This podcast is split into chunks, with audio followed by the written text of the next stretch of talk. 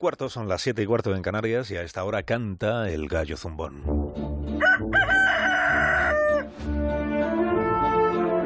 Con Antonio Lucas esta mañana. Buenos días, Antonio. Buenos días, Alsina. España es un país políticamente metódico, con modales de gato. Pero Ciudadanos ha venido a romper esa cláusula por el costado de Cataluña. Después de ganar las elecciones con una mayoría notable para un partido bisagra, el PP, directo al desguace, le ha mendigado descaradamente un escaño para cuadrar el grupo parlamentario en el Parlamento. El que pide limosna es el mismo PP que Maillo defendía contra Natura en febrero del año pasado, aquel que expresó su deslealtad a Rivera con un sintagma barato. Recuerden la expresión, son lentejas, si quieres las tomas y si no, las dejas.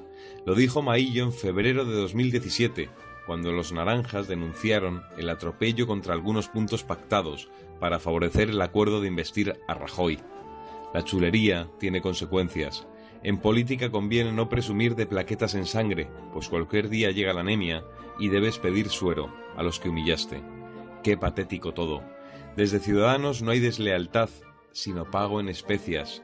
Si yo siguiera a Ciudadanos, no es el caso, exigiría responsabilidades ante la posibilidad de prestar nada al PP. Uno vota con las entrañas o la inteligencia, depende, pero por un solo partido, por uno muy concreto. Si el PP se estrelló, la culpa será de Albiol o de Rajoy, incapaces de sumar cómplices a su aventura. Este batacazo adelanta la defunción del jefe del PP. Es cuestión de tiempo. Ciudadanos ha encontrado el nicho. El Partido Popular lo ha perdido definitivamente. Y mientras, Puigdemont emprende el caminito danés, donde la policía le puede poner las mariposas en las muñecas. Cómo cansa este tocomocho. Habrá un día en que se vuelva a hablar de los problemas de la gente, de la única verdad.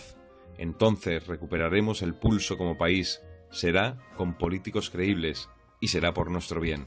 Hasta la próxima. Adiós, Antonio.